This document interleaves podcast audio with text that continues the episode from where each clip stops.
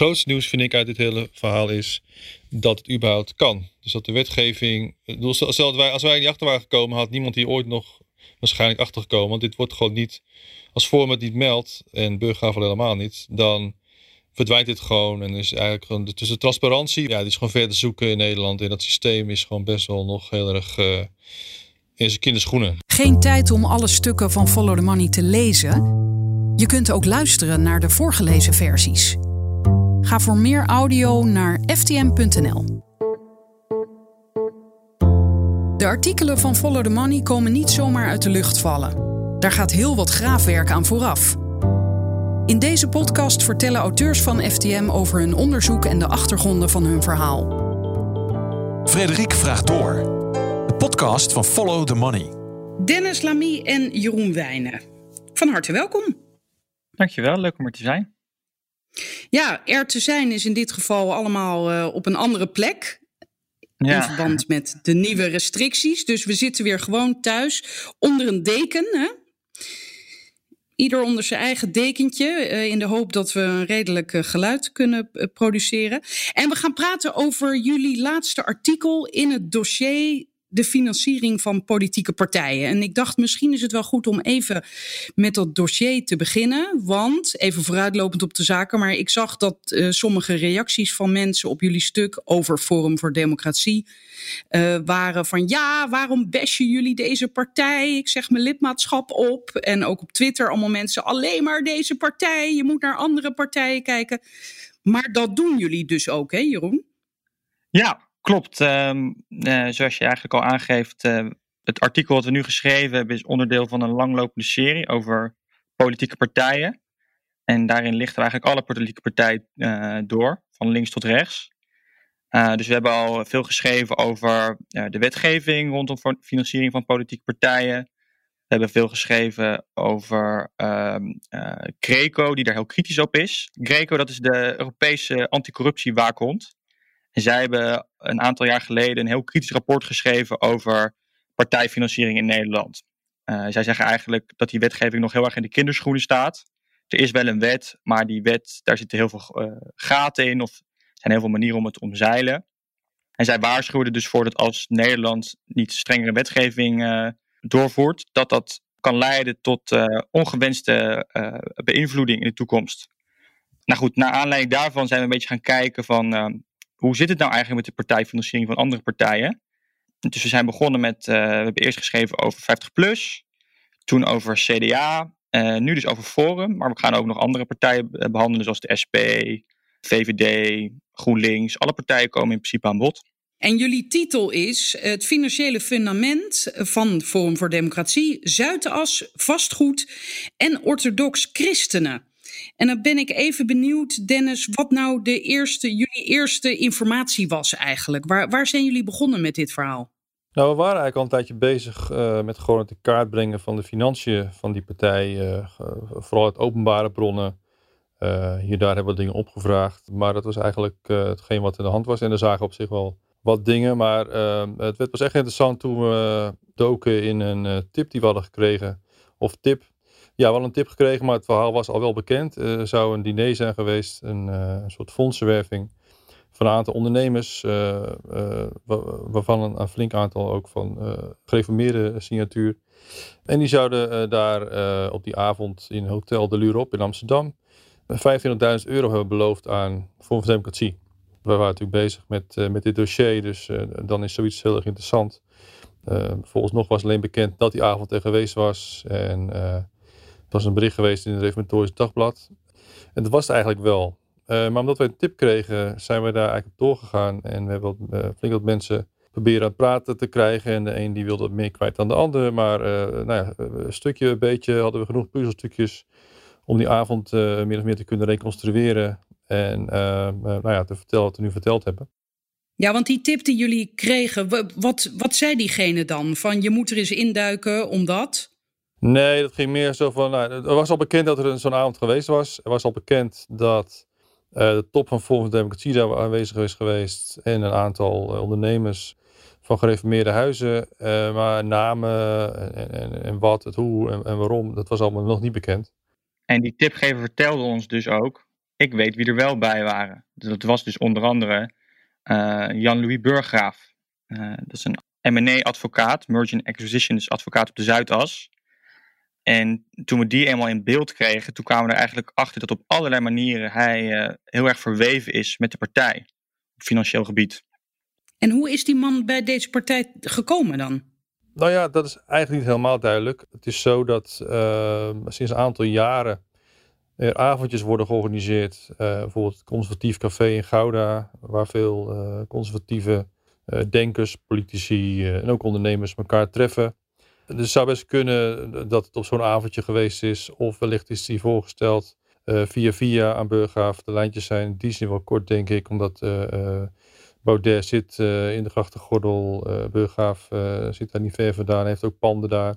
Of in ieder geval één pand, laat ik specifiek zijn. Het pand waar Forum ook nu in huist. Dus ja, in die zin is, is, is, het ook weer niet zo heel gek dat ze elkaar kennen. want ja, uiteindelijk is Burghaaf ook gewoon zijn huisbaas. De huisbaas van Baudet bedoel ik dan. Forum huurt dus van Burggraaf. Forum voor Democratie zit eigenlijk vanaf uh, het begin al in Amsterdam op de Herengracht 74. Heel mooi oud uh, uh, pand. En daar zitten ze al sinds dat zij een denktank waren. Dus Forum voor Democratie is dus sinds kort een partij, maar daarvoor waren ze een denktank. En hebben ze onder andere een campagne gevoerd bij het referendum over het verdrag van Oekraïne, Oekraïne-referendum ja, daar zitten ze eigenlijk uh, voor uh, vrij goedkoop. Dat heb ik ook uitgerekend en aan experts voorgehouden. Dat uh, is vrij gunstig. En dat pand is voor 25% in handen van Jan-Louis Bruggraaf. Dus hij is niet alleen een donateur, maar is ook de huisbaas van Forum. En, um, en deze meneer Burggraaf, die organiseerde dus ook die bijeenkomst in Hotel de l'Europe. En daar heeft hij kennelijk meerdere mensen overtuigd om geld te geven aan Forum? Dennis? Uh, ja, dat klopt, Frederik. Het is zo dat uh, uh, bron ons vertelde dat ehm, er voorafgegaand aan dat diner een, een bijeenkomst is geweest op het kantoor van, van Ellen Overy, dus de advocatenfirma waar Burggraaf toen nog werkte. hij zou daar een, ehm, een, een vergadering hebben gehad met de, een delegatie van Forum om te praten over een fondsenwerving. En onze bronnen zeggen ons dat het wel degelijk ging om een fondsenwerving en niet zoals Burggraaf zei, uh, slechts om een, een, vriendenavondje. Om je op je vraag terug te komen uh, van of hij mensen gevraagd heeft om daar te doneren. ja, daar lijkt het wel op. want ja, er komt niet zomaar geld in de lucht vallen. En hij heeft daar mensen samengebracht. Hij heeft georganiseerd. Dat is ook iets wat wij wel echt bevestigd hebben. En wat echt duidelijk is geworden. Het is een feit dat Forum daar geweest is. De top van Forum, laat ik het dan zo zeggen. Dus Thierry Baudet, toenmalig persvoorlichter van Forum, Jeroen de Vries. Theo Hiddema, die we trouwens ook spraken en die dat ook uh, gewoon bevestigde. En uh, Tom Zwitser, uitgever van De Blauwe Tijger. Dat is een van de, de van, uh, van de boeken van Baudet onder andere. En aan de andere kant weten we dat Jan-Louis Burghaven was, uh, en nog een aantal gereformeerde ondernemers. Um, Corvocade is trouwens ook naast Burghaven huisbaas van Forum. Tegelijkertijd hebben we ook mensen gesproken die waren uitgenodigd die niet hebben hoeven betalen. Of in ieder geval zeiden dat ze niet hebben hoeven betalen. Dus het zou kunnen dat de avond is volgeschoten hem en, en, misschien één of twee of drie of vier of ja, dat weet je natuurlijk niet, anderen. En dat er voor, de rest een aantal mensen aanwezig waren die gewoon waren uitgenodigd. Dat zou kunnen. Maar dat het ging om een avond waar in ieder geval ook geld, als gevolg van die avond, geld naar Forum is gegaan, dat is wel duidelijk. En hebben jullie deze man kunnen spreken? Nou, amper tot niet. Hij heeft al gereageerd via de mail. Uh, we hebben dit uh, uh, project samen gedaan, of dit deel van het onderzoek zou je kunnen zeggen. Samen gedaan met KRO en CV. En die hebben ook pogingen gedaan. En hij heeft hier en daar wel gereageerd via de mail, maar niet echt heel. Ja, niet zo specifiek als je zou willen, laat ik het zo zeggen. Nou, in ieder geval, hij kwam met een verhaal wat niet aanstoot op de feiten die wij gevonden hadden. Ja, Jan-Louis Burggraaf was in het begin niet zo spraakzaam. Had niet zoveel zin om met ons te praten.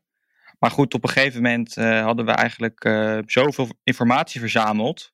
Ook over die avond en over de donatie. Een heleboel dingen die er ook niet aan klopten. Misschien kunnen we het daar dadelijk nog even over hebben. Um, dat hij eigenlijk wel moest reageren. Dus toen heeft hij wel even een reactie daarop gestuurd. Nou, straks over hebben. Ik wil wel meteen weten wat er niet klopte. Nou, is goed. Ik je vertellen. Nou, die 25.000 euro, het viel ons eigenlijk wel op dat die uh, nergens op de jaarrekeningen staat van Forum voor Democratie. je, je hebt namelijk de wet financiering politieke partijen. En daarin staat dat partijen alle donaties boven de 4.500 euro moeten opgeven. Dat is zodat kiezers kunnen zien van wie partijen hun geld krijgen. Maar die donatie, er was nergens iets over, over uh, te bekennen. Dus ja, onze vraag was eigenlijk, hoe kan dat?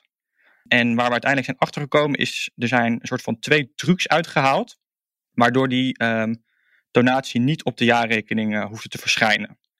De eerste truc is dat hij heeft uh, de donatie eigenlijk opgesplitst over meerdere personen. Dus um, hij heeft toen hij de overschrijving deed gezegd, dit geld komt niet van mij, maar dat komt van vier andere personen die allemaal individueel 3000 euro hebben gedoneerd. Dus dat is net onder de grens. Nou, wij hebben vervolgens ook bekeken wie die personen waren. Dat twee daarvan uh, waren zijn zoons. Een daarvan was een zwager en een daarvan was een bevriende advocaat.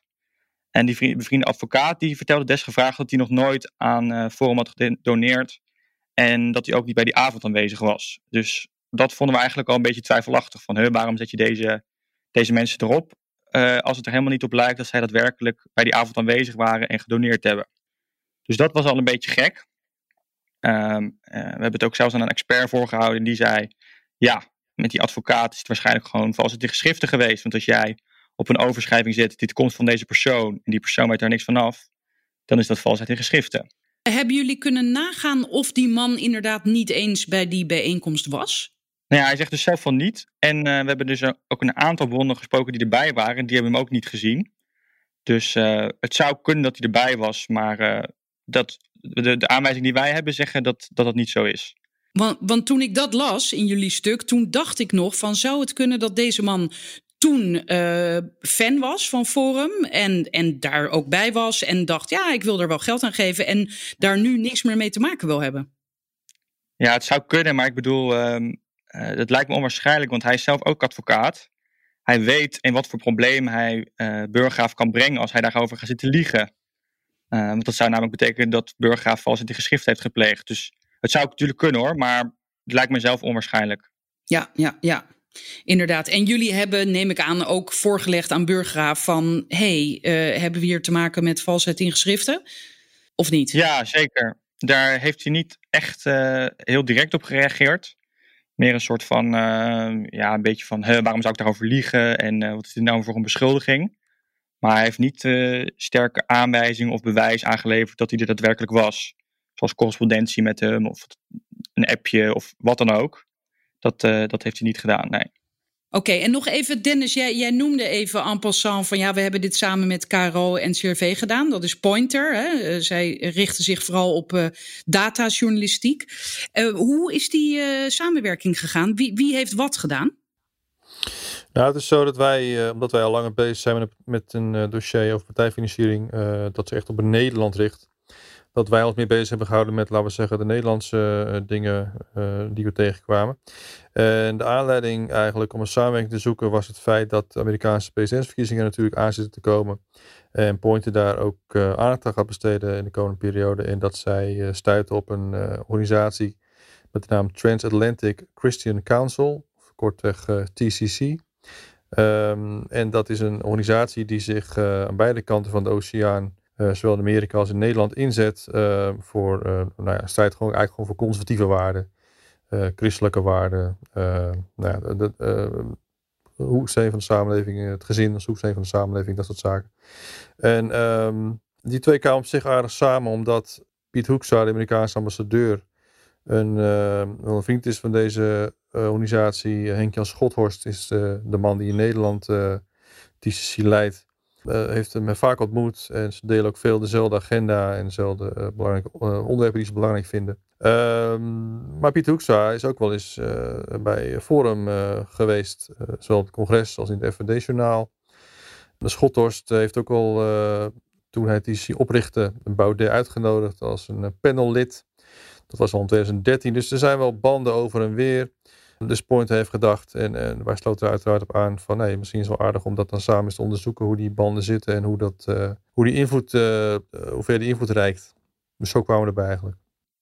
Ja, want, want die invloed die gaat inderdaad, uh, ja, de hoeksteen van de samenleving is tot daar aan toe, maar ook tegen abortus. En eigenlijk het enige recht van de vrouw is het aanrecht. Tenminste, zo kwam het op mij over. Nou ja, uh, Henk-Jan van Schothorst, de man die ik al noemde, die is heel lang adviseur, assistent geweest van Bas Belder. Dat is een voormalige SGP-Europarlementariër.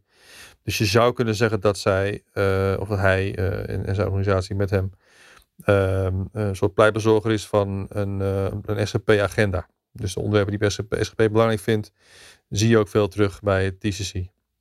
Maar wat, wat, heeft Forum, Jeroen, met christenen, met, met orthodox christenen? Waarom richten zij zich daarop? Ja, dat is, uh, dat is een goede vraag, Frederik. Kijk, vanuit de christelijke ondernemers snap ik het eigenlijk uh, het beste. Want zij zijn, het meeste van hen stemmen, stemmen SGP. Maar kijk, zij weten zelf ook wel dat de SGP zal nooit de grootste van Nederland worden. Zal ook waarschijnlijk niet snel in de regering komen. Ze best wel klein zijn. Maar kijk, als je een forum hebt, die uh, zijn natuurlijk niet christelijke partij, maar zij zijn wel vrij conservatief in veel standpunten. En dus kunnen zij wel heel veel van de waarden die, uh, die christelijke ondernemers hebben, kunnen zij uitdragen. Dus op die manier door hen een beetje te steunen en door ja, Baudet en de FVD-top te beïnvloeden, is het toch een manier om ja, toch een beetje jouw gedachtegoed uh, prominent te maken in Nederland. Ja, dus dan schaken ze eigenlijk een beetje op twee borden. Precies, ja. ja. Uh, niet alle eieren in één mandje leggen, zeg maar. Ook uh, inzetten op zo'n partij die groeiende is, waarvan je denkt, nou, die zou wel eens heel groot kunnen worden. Dan is het handig om, uh, om die in mijn, in, mijn, in mijn kelder te hebben. Zodat ik die af en toe kan spreken als ik het niet mee eens ben. Ja, en los van die invloed, Dennis, vanuit het buitenland, neem ik aan dat jullie natuurlijk ook graag wilden weten of Forum ook vanuit het buitenland financiering krijgt. Ja, dat, bleek toch een stuk moeilijker. Uh, we weten wel bijvoorbeeld dat Baudet uh, nou, regelmatig buitenlandse tripjes uh, onderneemt. Hij is in Italië een paar keer geweest waar hij deelnam als spreker of aanwezige bij, bij congressen die ook met een conservatieve signatuur, waar dan bijvoorbeeld Viktor Orban, de Hongaarse president, kan opdraven. Of Matteo Salvini, de leider van Lega in Italië. Maar hij is ook wel eens in Los Angeles geweest, een congres waar ook Wilders wel eens heeft opgetreden. Maar het is toch eh, verdomd moeilijk om de, de financiering erachter uh, te achterhalen. We hebben uiteraard tot in en treuren die mensen lastiggevallen en gevraagd van goh, hoe zit dit en, en noem maar op. Maar het is toch, toch best lastig als je geen meewerking krijgt en ook belastingdiensten die natuurlijk niet zomaar gaan vertellen hoe het zit of, of anderszins. Dus dat, ja, dat, dat is toch echt een hele moeilijke klus gebleken. En we hebben dus ook niet hard kunnen maken nou ja, wie dat betaald heeft. Kijk, je hebt wel je vermoedens en je ziet wel dat, dat de mensen die zo'n conferentie uh, bezoeken betaald krijgen. Het is best moeilijk om te achterhalen uh, wie die reisjes van Baudet gefinancierd uh, heeft. Want die staan kennelijk ook niet op de jaarrekeningen, Jeroen. Nou, die zouden waarschijnlijk niet op de jaarrekening horen, want dat is gewoon een, uh, een donatie aan die politicus zelf. Wat je wel hebt is natuurlijk het geschenkenregister. Daar hebben we in het verleden ook wel eens over geschreven. Daarin moeten politici alle reizen en alle donaties boven de 50 euro die ze krijgen, moeten ze opgeven. Thierry Baudet is een van de politici die dat notoir niet doet, die dat nalaat. Uh, het is natuurlijk ja, daarom ook moeilijk te bewijzen of hij nou wel of niet voor die reizen betaald heeft gekregen. Het lijkt mij persoonlijk wel, maar ja, ik heb, daar hebben we geen bonnetjes of zo van kunnen achterhalen. Het enige wat we wel weten is dat hij is uh, eind 2019 naar een conferentie geweest in, in Los Angeles. En uh, Geert Wilders, die daar twee jaar eerder was, in 2017, die heeft die reis wel vergoed gekregen. En die heeft het ook netjes gemeld in het, uh, in het geschenkenregister. Dus uh, dat is wel een grappig contrast, dat Wilders dat dus blijkbaar wel opgeeft en Baudet of niet het vergoed heeft gekregen, maar dat lijkt me een beetje raar, of het niet opgegeven heeft. Hebben jullie eigenlijk ook uh, gevraagd, uiteraard neem ik aan, maar bij Forum hoe dit nou allemaal zit, Dennis? En hebben jullie daar antwoord op gekregen? Uh, ja en nee. uh, inderdaad, uiteraard hebben we dat gevraagd, uh, maar nee, hier kreeg je geen antwoord op. Nee. Maar helemaal geen antwoord of kreeg je een mail met wij gaan hier niet op in? ik heb die mailwissel niet gedaan, maar als ik me goed herinner, en anders moet je Roep maar even aanvullen, is het zo dat zij eigenlijk daar niet op ingaan. We hebben een hele lange mail gestuurd met alle vragen die we aan Forum hadden. Dat ging dus over onder andere deze reisjes, maar dus ook over Lerop. Uh, en daar kregen we eigenlijk alleen maar uh, antwoord op de vragen van, uh, die over L'Europe gingen. Dus daar hadden ze blijkbaar zoiets van, nou daar willen we even op reageren. Maar de rest van de vragen, daar zijn ze gewoon niet op ingegaan. Ook niet over de vragen over TCC en wat hun banden met Piet Hoekstra zijn. Dat, daar krijgen we geen reactie op. Exact, exact. Oké, nou nu hebben we dan dus eigenlijk de, de invloed van uh, buitenland behandeld en de orthodox christenen. Dan blijven nog over uh, vastgoed en Zuidas. Want dat zit allemaal in jullie stuk verwerkt. Dennis, wat is het aandeel van uh, vastgoedhandelaren bij Forum? Of de invloed? Nou ja, de titel verwijst eigenlijk naar de, de verwevenheid tussen die drie. Tussen die drie. het is zo dat Burggraaf groot geworden is aan de Zuidas. Corverkade is uh, naast uh, Jan-Louis Burggraaf ook huisbaas. Hij heeft ook een deel van het pand in bezit. en Corverkade heeft samen met de broers Van Dam een, een bedrijf in vastgoed. hij, hij, heeft 350 miljoen aan vastgoed uitstaan. Dus, en ze zijn allebei gereformeerd. Dus zo komen die drie eigenlijk samen. Oké, ja, precies. Dan hebben we inderdaad Zuidas vastgoed en orthodox christenen. En um, financiering uit het buitenland is dus niet tot nu toe niet te bewijzen, maar wel uh, donateurs, die Nederlandse donateurs. Ja, het is inderdaad een gek fenomeen. Uh, André Krauwel, uh, de, de, politicoloog die ook al heel lang bezig is met het onderzoek van partijfinanciering, die vertelde ons dat het natuurlijk best wel gek is dat je te maken hebt met mensen die om belastingtechnische redenen of uh, gewoon uh, op goed geluk naar het buitenland gaan om daar rijk te worden. Zich toch, toch denken aan te moeten bemoeien tegen de Nederlandse politiek. hij zei, ik weet niet helemaal of ik het letterlijk goed zeg, maar zoiets van, nou ja, als je geen belasting niet betaalt, ja, bemoei je er dan ook niet mee. Want je hebt dan wel de lusten van het feit dat je vertrokken bent, maar niet de lasten. En als jij denkt nog steeds te moeten doneren aan partijen om hier invloed te hebben, waar terwijl je daar zelf helemaal niet eventueel lasten van ondervindt, is dat natuurlijk best wel gek. We hebben het over mensen als bijvoorbeeld uh, Maarten Ruis. Dat is een, uh, een, een, een, iemand die zich bezig heeft met private equity. Een, uh, een behoorlijk hele rijke kerel die in Hongkong woont. En daar ook redelijk onder de radar zit. Het is zo dat ik een, we hebben een Nederlander die daar al heel lang woont gevraagd of hij hem ook kent. En hij heeft eens rondgevraagd in Hongkong. En die zegt nee, dat is eigenlijk een volslagen onbekende. Dat is heel gek eigenlijk. Maar deze man maakt wel tonnen over naar Forum for Democracy. En uh, ja, dat is uh, natuurlijk een gek fenomeen. heb je nog iemand op uh, Malta, een Nick Galea, of Galea. eigenlijk hetzelfde verhaal. De, de, man is daar ook rijk geworden, heeft daar een bedrijf die IT-diensten levert. Hij doet iets met VoIP-technologie bedient de hele wereld, is uh, rijk. Uh, en ook hij uh, doneert een flinke bedragen aan Forum. En denkt zich ook hier, nou ja, de woorden van Krauwel, zich aan te moeten bemoeien tegen de politiek. En ja, ik denk dat het aan de politiek is om die vraag een keer te beantwoorden: van ja, of dat wenselijk is. Ja, inderdaad, zeker. Als het dus gaat om tonnen. Ja, zeker.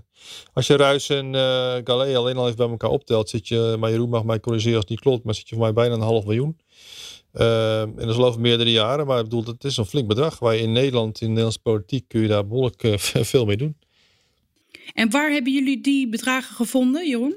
Ja, dat is wel netjes opgegeven ehm, in de jaarrekeningen. dus dat was makkelijk ter achterhalen. Ja, dus daar waren ze in principe wel transparant over ja, dat is dus wel opvallend. Dat mensen die heel veel geld geven, die worden genoteerd. En uh, die burggraaf, die dus al dan niet alleen of, of met zijn uh, zonen en een vriend 25.000 geven, daar, daar wordt dus wat schimmig over gedaan. Ja, kennelijk. Uh, het zou kunnen dat die mensen, dat die Nick en die Maarten Ruis er wat minder moeite mee hebben. Dat, dat zou kunnen. Ja, als ik dan een karakterschets zou moeten geven, die Galea, die zie je op social media wel echt uh, nou ja, zijn nieuwste auto's laten zien en zo. En uh, ja, je ziet wat hij het goed heeft, zeg maar.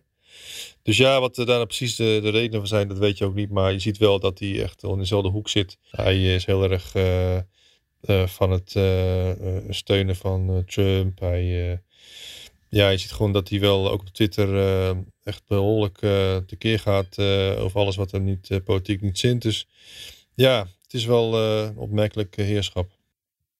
Terwijl je misschien zou kunnen zeggen dat um, onder christenen, nou generaliseer ik enorm, maar of in ieder geval in Nederland uh, liefdadigheid niet van de daken wordt geschreeuwd. Hè? Dat gaat heel vaak gewoon achter gesloten deuren. Absoluut. Nee, dat is ook ons ook wel gebleken tijdens ons onderzoek. Uh, soms zien die Calvinistische aard of zo. Van uh, ja, wat je linkerhand doet, dat mag je rechterhand niet zien. En dat soort bijbelse overwegingen. Ja, dat zou kunnen. Dat, In Amerika is het natuurlijk volledig andersom. Daar ben je trots als je het gemaakt hebt en je 2 miljoen kan geven aan, aan, de campagne van Trump of aan de campagne van Biden, ik noem maar iets. in Nederland is, ligt dat inderdaad echt volledig anders. Klopt. Ja, en uh, over die 25.000, want helemaal in het begin van het gesprek uh, vertelden jullie dat, dat het in twee tranches is gegaan. Dat ten eerste is, is ook opmerkelijk. Uh, maar Jeroen, jij zei ook, ja, er zijn eigenlijk twee trucs uitgehaald. Die ene truc was dus het geld verdelen. Wat was de tweede truc eigenlijk? Ja, dat is goed dat je daar nog even op terugkomt. Want die, tweede truc kunnen onze luisteraars natuurlijk niet onthouden.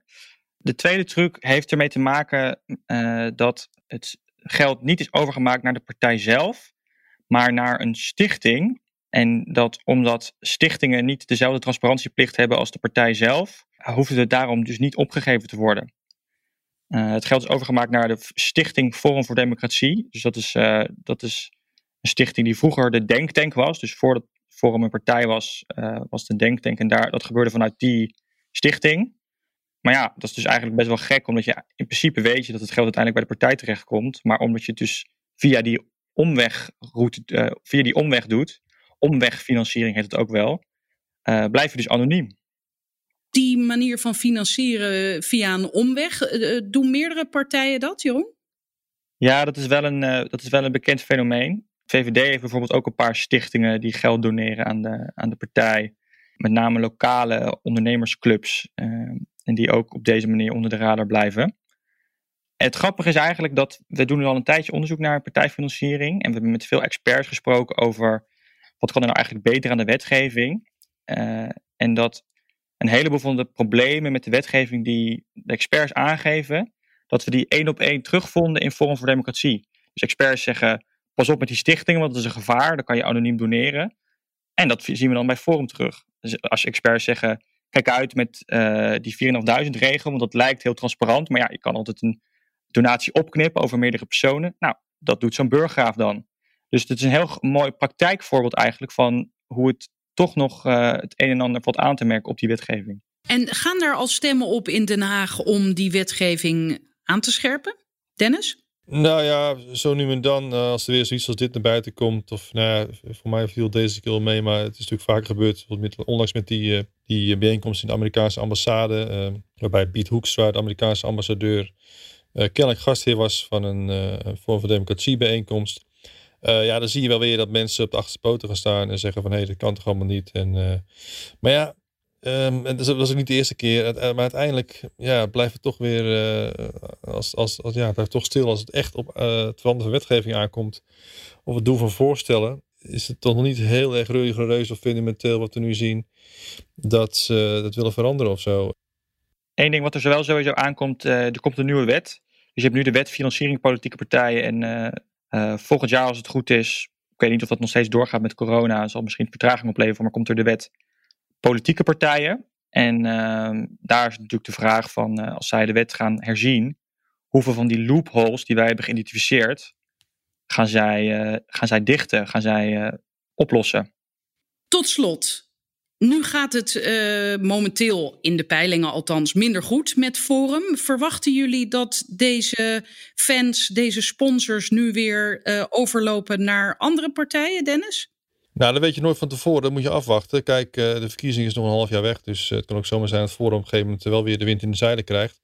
Uh, feit is wel dat deze donateurs zich niet neer zullen leggen bij het feit dat Forum eventueel geen succes gaat hebben. Want dan zie ik ze wel ergens anders weer verschijnen waar ze wellicht succes hopen te boeken. Of in ieder geval hun agenda verder weer te krijgen. Oké, okay, dank jullie wel. Graag gedaan. Ja, bedankt. Zover deze aflevering van Frederik Vraagt Door. Wil je meer horen en lezen? Ga naar ftm.nl en krijg onze een maand op proef.